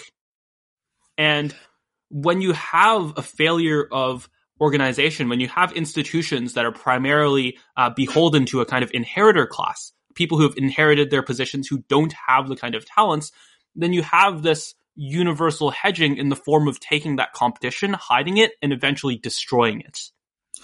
One of my um, favorite comparisons here on on this topic is the difference between uh, the class of billionaires in Europe versus the United States. Um, in the United States, mm. uh, you know, 70, percent of the billionaires basically made their, uh, you know, they were probably initially wealthy, but let's be honest, going from a millionaire family to being a billionaire, uh, I'm sorry, that's, you know, that's an achievement. I, yeah, it's not, it it's not an easy matter. thing. It's not an easy there are thing. a lot of millionaires who so, are never so, billionaires. So, so, so with that, with that caveat, with that caveat, um, 70% of sort of American billionaires are self, are self-made in, in this qualified sense of the word. 70% of European billionaires are inheritors, people who hmm. inherited mm. their wealth. So isn't it interesting that in a society that is branded, uh, so that's European, European Union, European countries, they're branded as more egalitarian than America because we regulate income, right? You, you basically have this, uh, this tax taxation of the accumulation of wealth. But in practice, if you already have wealth, you're far safer from possible competitors in Europe than in the United States. Like in a way, it's very, it's much easier to have not earned your wealth, but to just enjoy it in Europe than the, in the United States. And to me, that's very interesting because, you know, one argument could be made that possibly, uh, European social democracy has devolved into a racket to protect existing industries from disruption and the family wealth tied to these existing old companies. And the US is better in this regard, but let's be honest, the US has a bunch of companies on life support as well. Consider, let's say, you know, all of the favors done to the uh, legacy car manufacturers recently, uh, you know, by the Biden administration. I think it's good that they're supporting electric cars in the United States, but I think it was very notable uh, that Tesla was not mentioned or included, despite being a clear success, the front runner and the innovator in this industry. So that that really showed uh, this kind of favoring of of the older, more politically connected class, even on these purely economic questions. Yes.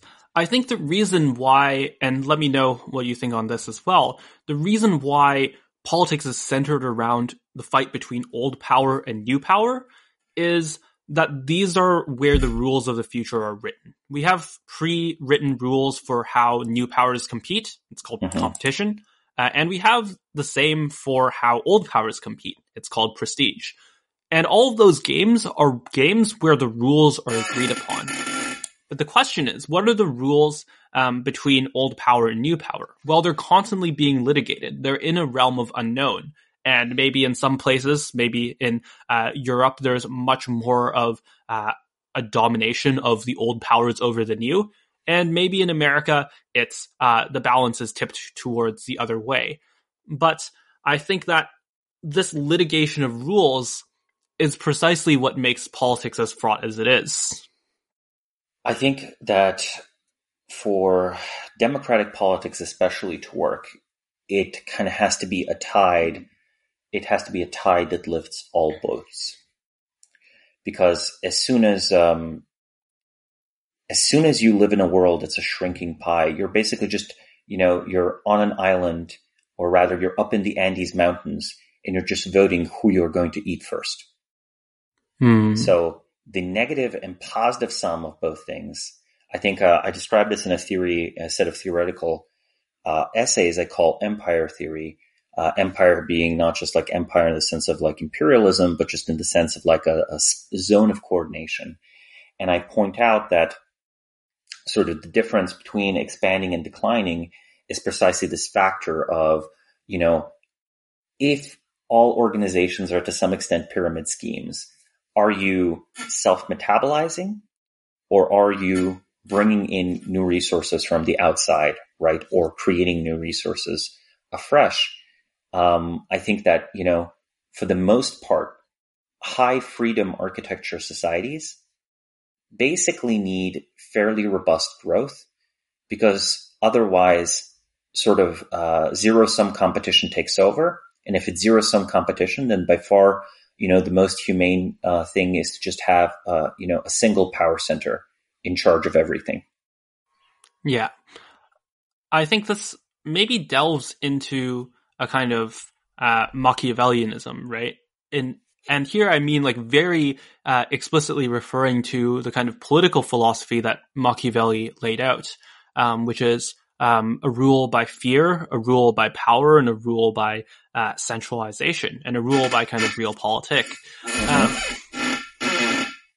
yeah, so this is very interesting. I think that's what's strange is that you have, I think what you have in in the modern Western societies, at least, is a type of Machiavellianism hidden in the kind of language of safety. It, it's a, it's exactly the hedged version of Machiavellianism. It's an, it's a nested, hedged version of Machiavellianism where we're going to do centralization, but we're going to say it's it's for safety and it's for uh, all these kind of political narratives. We're going to do um, we're going to do rule by fear, but we're not going to say it's it's um, fear of uh, fear of this kind of explicit threat, but this kind of fear of implicit threat of like of um, social mores or whatever. Um, and or let's let's make this more explicit. It's kind of like the modern, especially American kind of social ideology or race ideology is that you have this fear of not necessarily of kind of an explicit threat. You have this fear of kind of um, social sanction, and then your your kind of uh, your rule by cynical calculation is this kind of is this kind of bureaucratization, is this kind of proceduralism, and so you have this you you yeah i think that this process of this process of hedging that you described this is so important for understanding.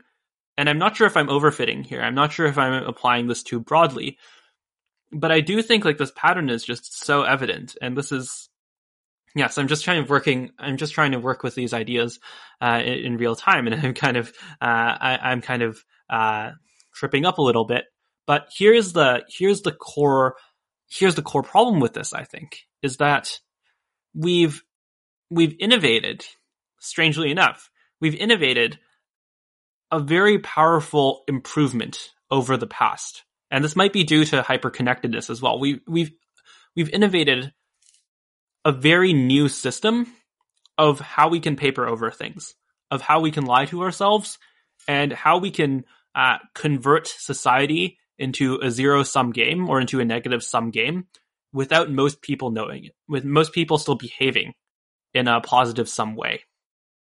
Would you say that that's correct? I think that that's correct. One hmm. thing I want to emphasize, though, is that um, the the existence of actualizable opportunities, right, is important because yes. there's a way in which we can't talk ourselves back into an optimistic mindset. We have to build the machinery that makes the optimistic mindset realistic. Without this, I think, uh, you know, we can draw upon social reserves. Possibly, you know, one way to think of it also is that optimism is a little bit like taking a loan from the future. And if the loan is for a good investment, then the optimism was always justified. And, uh, you know, if, uh, if the loan is not spent wisely, then it was always, uh, retroactively foolish and delusional.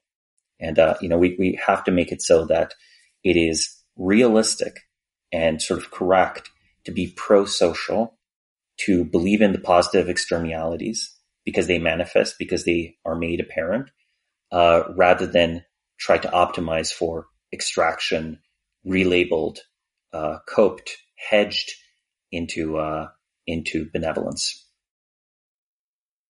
So I think we at this point have the stakes in front of us. We have what can happen if we don't manage to change course, and we have what we can hope for, what we can aspire to if we do. But how do we actually get there? How do we go from uh, the state we're in right now to a state where we're valuing those live players again, where we're actually doing innovation and we're incentivizing it as a society? This is a good question because to a significant extent, I think we already have the live players in our society necessary for a rebirth. We could always do better in having a culture that's more open to innovation, individual growth, individual rebranding, experimentation, learning, and so on. It would be excellent if we can increase the number of live players in societies through such things. But our core problem is that we're not making use of the live players that already exist in our society. We are too enamored with credentialism and too enamored with statistical methods, honestly, 1950s methods. This isn't machine learning, right? This is 1950s bureaucratic methods of measuring talent and shepherding talent. Underneath our noses, what was supposed to be accurate measurement of human potential, frequently and not so secretly, very closely related to the construct of IQ. A lot of these measures were kind of IQ proxies. It has over time morphed to the point where meritocracy has become a dirty word because everyone feels that what is called meritocracy is not meritocracy. Consider admissions to the Ivy League universities where a choreographed high school experience, including nonprofits started in your name by your mom, uh, you know, with uh, helping the fashionable cause du jour, uh, writing coaches for your essays, how that is just a reflection of helping entrenched uh, families sort of retain their existing privileges. And if these were family cultures that sort of had a noblesse oblige, that had a view that, you know, they owe their success to society and they have a personal responsibility to better themselves to be worth it. If that were the case, it would be much easier. But for the most part, they're not very self-aware. Our society's elites somehow bizarrely delude themselves into thinking they're underdogs. You can even see this among, say, I don't know, the journalistic class on Twitter. You can see this among many, many different classes of people. But what does this have to do with live players? Well, if all the institutions are gate kept for the cookie cutter, where the cookie cutter is the very socially polished, the very already existing, the very acceptable and same as everyone else, then always, even live players get outcompeted by imitators. If the competition is to be the best imitator, then the live player doesn't have an advantage. So we would do well to, at all levels of our society, put some spice into who we accept in positions of power. I always considered it a very positive sign that the French parliament could have a successful politician who's a Fields medalist and has an eccentric sense of fashion, including a, a, a love for wearing giant spider brooches, right? That's a positive sign about French political culture. It's a positive sign about American entrepreneurial culture that its entrepreneurs can be eccentrics. It is and was a positive sign for Britain that scientists could in their, you know, private lives be unusual or in their political views be a little bit out there. And finally, it's a positive sign if a politician is shocking and says things no one else would say. You know, I don't, I don't think the Trump administration was at all uh, effective or successful in improving society. I, I'm not even sure they tried. However, I will note Societies that have charismatic, energetic politicians have good political culture, at least if those politicians have teams they know how to work with. So again, that we can barely name a politician worth listening to is actually makes us more vulnerable to the occasional demagogue, not less. And I here I'm not commenting on the Trump administration. I'm just talking about the specifics of where do demagogues thrive? I would actually say that they perhaps thrive best in societies that are filled with boring politicians. Some of them have substance, some of them don't. Imagine if all the politicians were sort of charismatic, were good leaders in an emotional and technocratic sense. In such an environment, the demagogue would have a hard time competing, right? You can't ever neglect a key dimension of excellence to be left for your opponent. So politics also needs room for live players. And honestly, I think ideology needs room for new players. I would warmly encourage everyone to try to develop new strands of thought. One of the few excellent positive developments of society has been the proliferation of small niche communities deeply interested in their topics. Signal chat groups that have moved off the open internet to go deeper, to read together, to debate together, and eventually to meet up and organize. I think the internet meetup, the sort of Twitter meetup um, organized by someone, is the true replacement to what was once the town hall. The public square is fully digital, but we can exit the fully digital realm back into the physical. We can meet together, make companies, and so on. So that's one of the small openings there. And I think it would be very actually healthy. There are, of course, deep problems with online culture. There's toxicity and so on. But you know what? It would be deeply healthy if there was, uh, you know, some sort of mechanism for just grabbing people who have made a reputation for themselves online and putting them, uh, you know, letting them pass the line and putting them into some positions of authority in society. I actually think that, you know, if some of the regulators in the European Union bureaucracy had experience as influencers, maybe their decisions would be better. And we think of influencers mm. as very shallow, but it actually takes enormous entrepreneurial grit to reach the very top of that field. Not to mention then there is this vast demand for basically private intellectual production. Have you just noticed how hyper intellectual uh, some podcasts have become? I mean, I guess I'm on, on Certainly. one of these. uh, and how often this is enough to sustain uh, small markets or nonprofit ventures, right? There's a, a thirst for thinking. Um, and you know, there is still a class of people in our society that are basically right now uh, information workers. They're software engineers. But as I'm sure the software engineers listening to this episode know, just being a software engineer doesn't necessarily mean you get to determine much about what's happening with your company or what happens with wider society. But in a very real way, you're paid to think, right? You're paid to think in abstractions. And there is a thirst, a desire to be a more well-rounded person.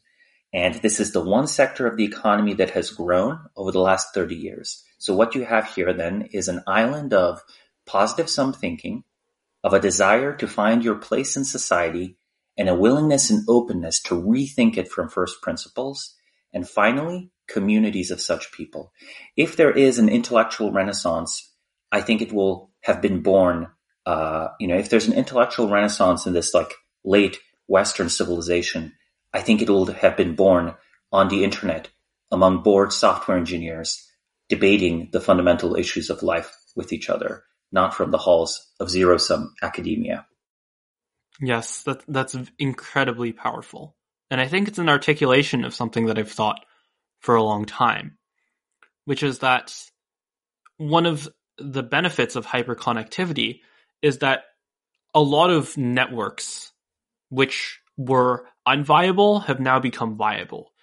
Just think of how much you had to do in order to organize a kind of um, exclusive, uh, exclusive hidden network in, say, the 1800s. That that would not have been an easy thing to do. You would almost certainly have to be gathering people geographically in a city, um, you would almost certainly have enormous costs and coordination and difficulty, even just arriving at the same time.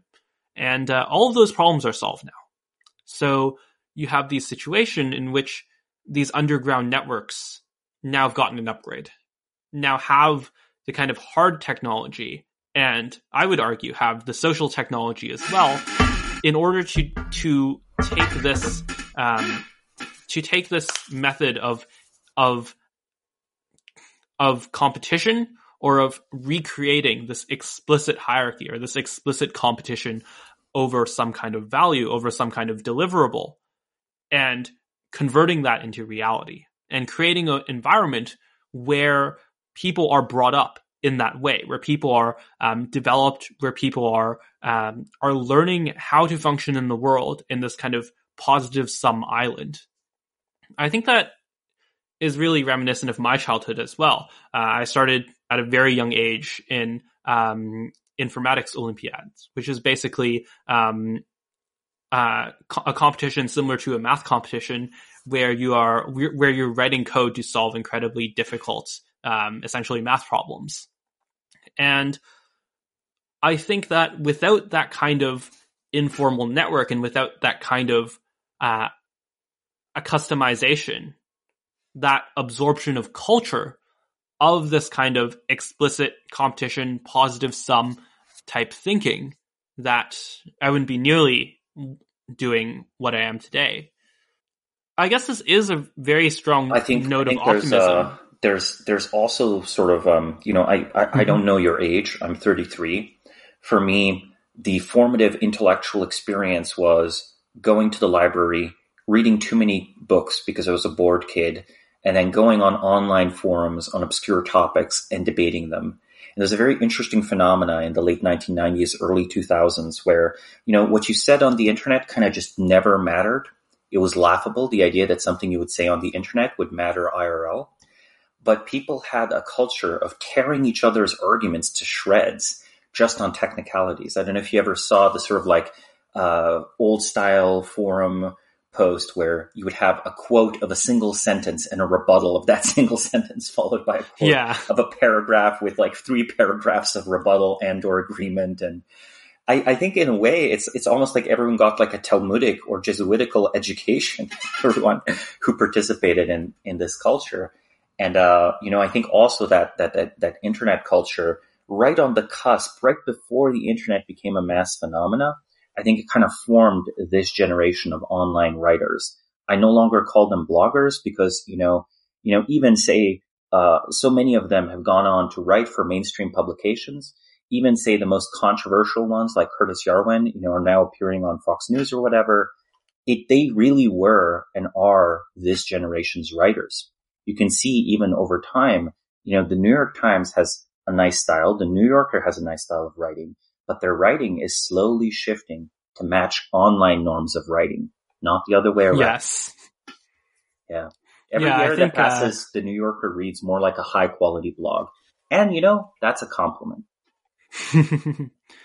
yeah. I think I think what you're seeing with a lot of this is that in the end, no matter how much hedging you do, no matter how much entrenching and institutionalizing you do, there is a kind of way. There is, al- I don't want to say always, but it seems like, at least in in the history of American culture, Western culture, there is a way for these ideas to rise to the top. I think that when you have these informal networks, when you have these connections, I mean, it's like I, I think there's one kind of like Yarvin Yarvin Camp uh, podcaster who says uh, something along the lines of the Twitter anonymous accounts are true intellectual elite, right? And and there's something there. There, there is, there is, um, because in a way they're still, they're still also free. Um, but I also think that, you know, the most challenging transition, you know, the most challenging transition is, uh, once you've incubated being an intellectual elite as an anon, how do you, you know, how do you go out with your name? Because at the end of the day, organizations will be moved by people with names, not people without. Sorry, Web3 friends. You know, I think, Yeah. I think the cypherpunk dream, uh, I think it died in the nineties. I think, uh, human physical bodies are going to get pretty surveilled. So if things can be done, they'll have to be done in your, you know, in your physical body under your real name eventually. But before then, maybe you can learn, maybe you can play, maybe you can build networks of people, uh, sort of safe with these kind of, uh, in a way, disposable identities. Because the beautiful thing about the pseudonymous account is that uh, I, I don't keep any anymore, but I did back in the day. You can explore points of view that you don't even fully agree with. I think the intellectual value of that has been greatly underestimated. You know, doing a bit, you know, like someone picks a niche political ideology or someone becomes a, a, a train Twitter guy. It's like, of course, the full human being has other interests in high speed trains, but it does something very interesting when uh, they run such an account. Right. I think an anonymous account is the kind of ideal uh, place for exploration and in a way for learning. Like maybe that's what your, education. That's your what I'm university. Yeah. That's the real university. yeah, your university should come with an anonymous Twitter account. Um, I, I, I think that would be amazing. I think MIT, if it doesn't already have an anonymous server where all MIT students can speak anonymously with no limits, uh, I think they should have it. I think they should have it with, let's say, maybe a small limit to like, you know, no death threats or something like that. But I think that would make MIT much more creative. Yeah. I guess one of the differences here as well is basically how willing you are to be to be highly selective. To say that you're curating a group and to stick to your guns when that curation happens. Mm-hmm. Because I think part of what makes that work is that it is MIT, right? It is people who are kind of already high quality or like let, let, let's just say like high IQ basically who, Right. who Tech- have a lot of technically proficient. They have an interest Yeah. in idealism. There's an on-campus culture. Basically, like the value of that group is that in an extremely filtered environment, being able to speak the truth as you see it, even if you're wrong, is one of the best ways to discover truth, but also one of the best ways to sort of uh, reform parasitical aspects of a culture, right? Where if it's an unfiltered environment, it goes to the lowest common denominator. But if you set the common denominator high enough, uh, you know, then sometimes I think a group can know more than an individual, or at least can discover something more than an individual can. And uh, those are magical certainly. circumstances when they come together. I think something that I've heard you talk about as well is that this is kind of a religious revival. It might not be explicitly a religious revival, but this rewriting of norms from within a kind of enclosed community, that kind of is what this is, right? It is a discovery of a new set of social norms for living together. We are in the process of building full stacks of social technologies. Like, think about, say, you know, the norms around something like, you know, doxing or group participation or, uh, you know, uh, you know, the way people resolve uh, their beefs and so on and so on. There's just so much to unpack there. And these are social lessons people are going to go and take out into society, into their organizations, just as the sort of GI generation took out the lessons of uh, fighting uh, the Second World War and their experiences in the uh, you know branches of the armed service and distributed those across society. Like you know what does sort of you know what does what does IBM feel like when uh, you know people who are running it primarily grew up intellectually on the internet. What does the DoD look like? Uh, you know, what does the White House look like? Right?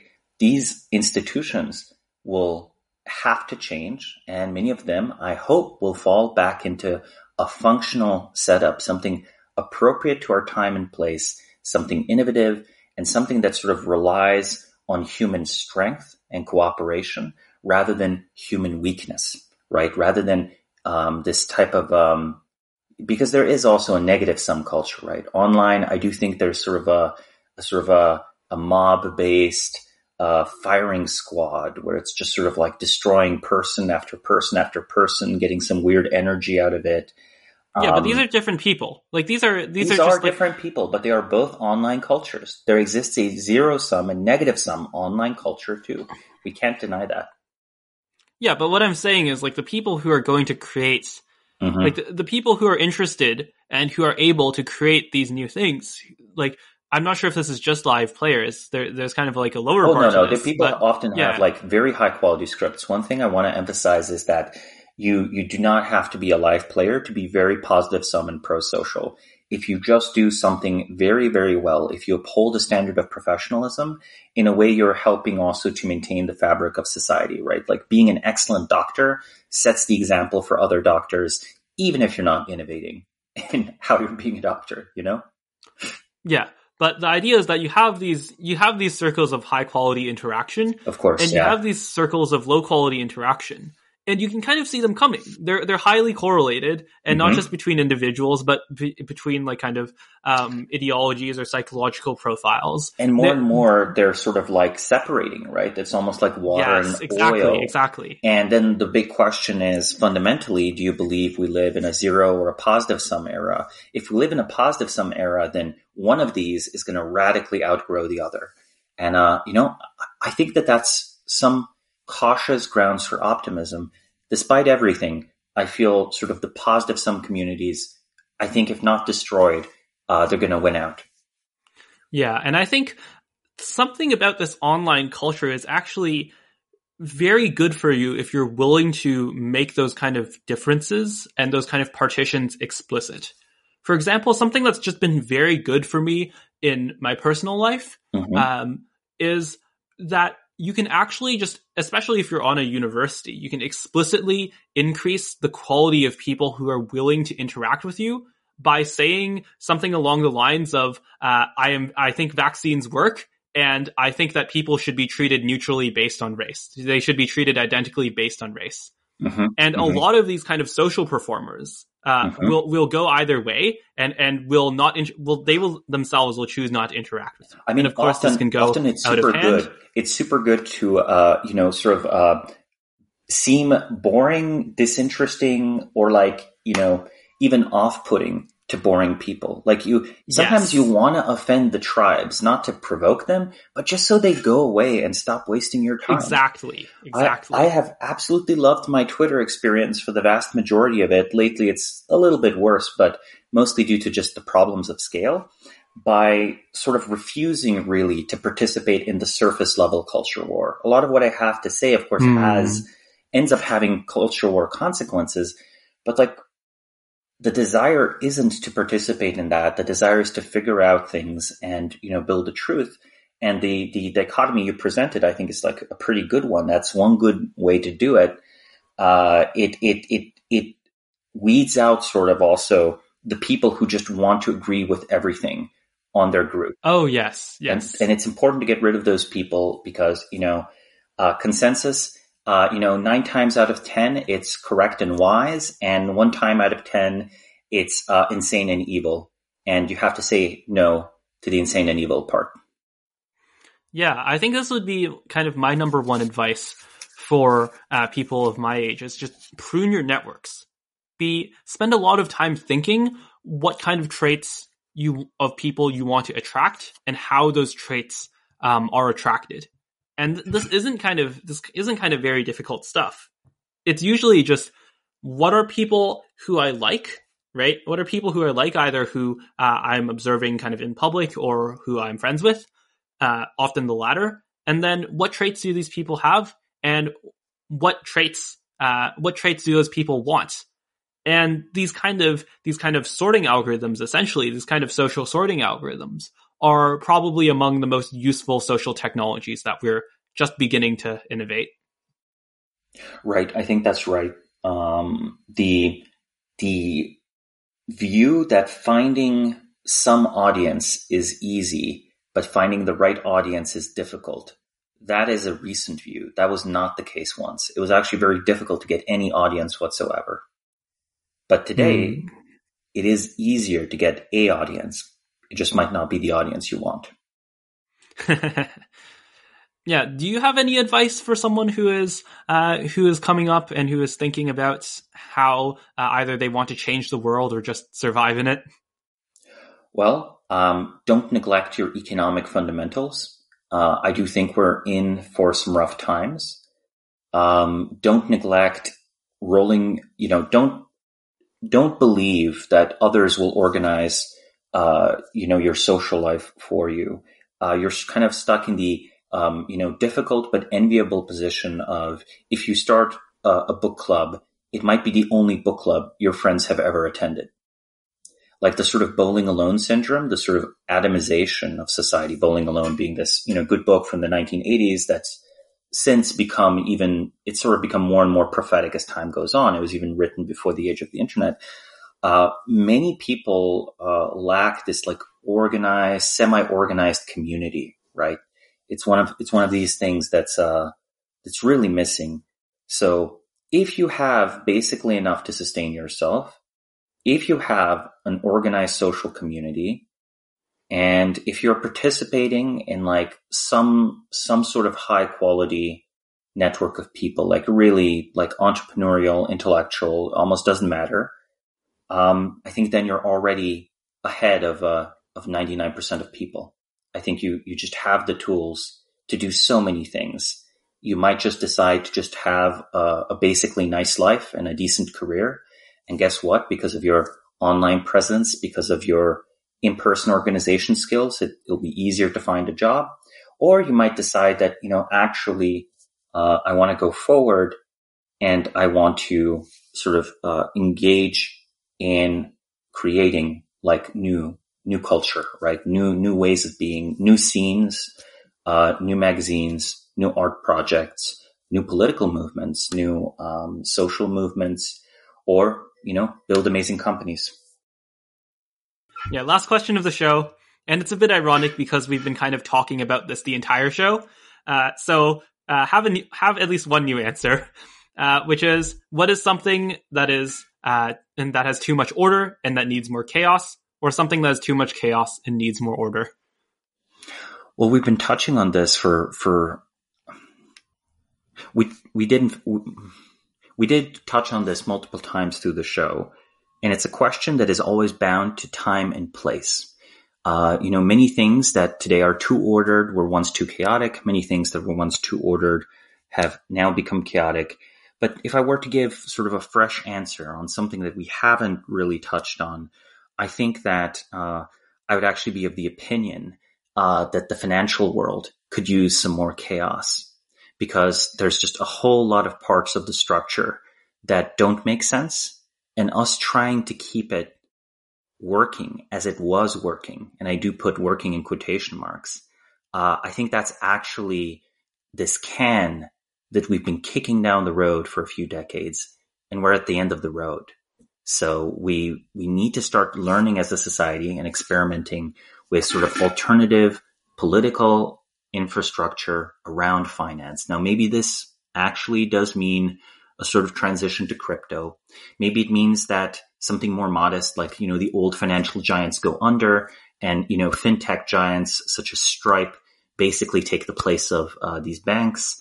Um, maybe it means that, you know, there are multiple reserve currencies in the world that we go off of the dollar hegemony. Um, but I think we, we have l- reached the limits of where we can just patch this thing up. And it's so central to our society, to our production, and to our individual well-being uh, that uh, we have to get it right and we have to get it right fast and we don't know enough to design it from first principles yeah i definitely want to think about that in the future as well and maybe have you on again to talk about it. But uh, thanks for coming on the show samo. It's been it's been beyond my wildest it's been beyond my wildest dreams really. Yeah. Thank you. Thank you very much for having me. It was a great conversation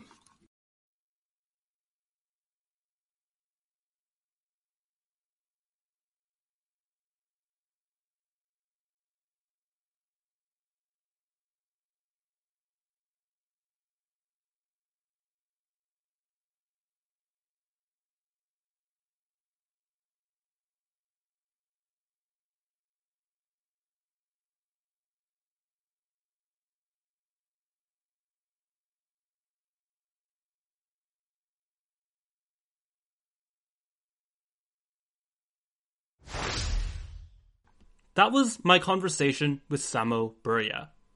I really hope you enjoyed this podcast as much as I enjoyed having it and listening to it in hindsight.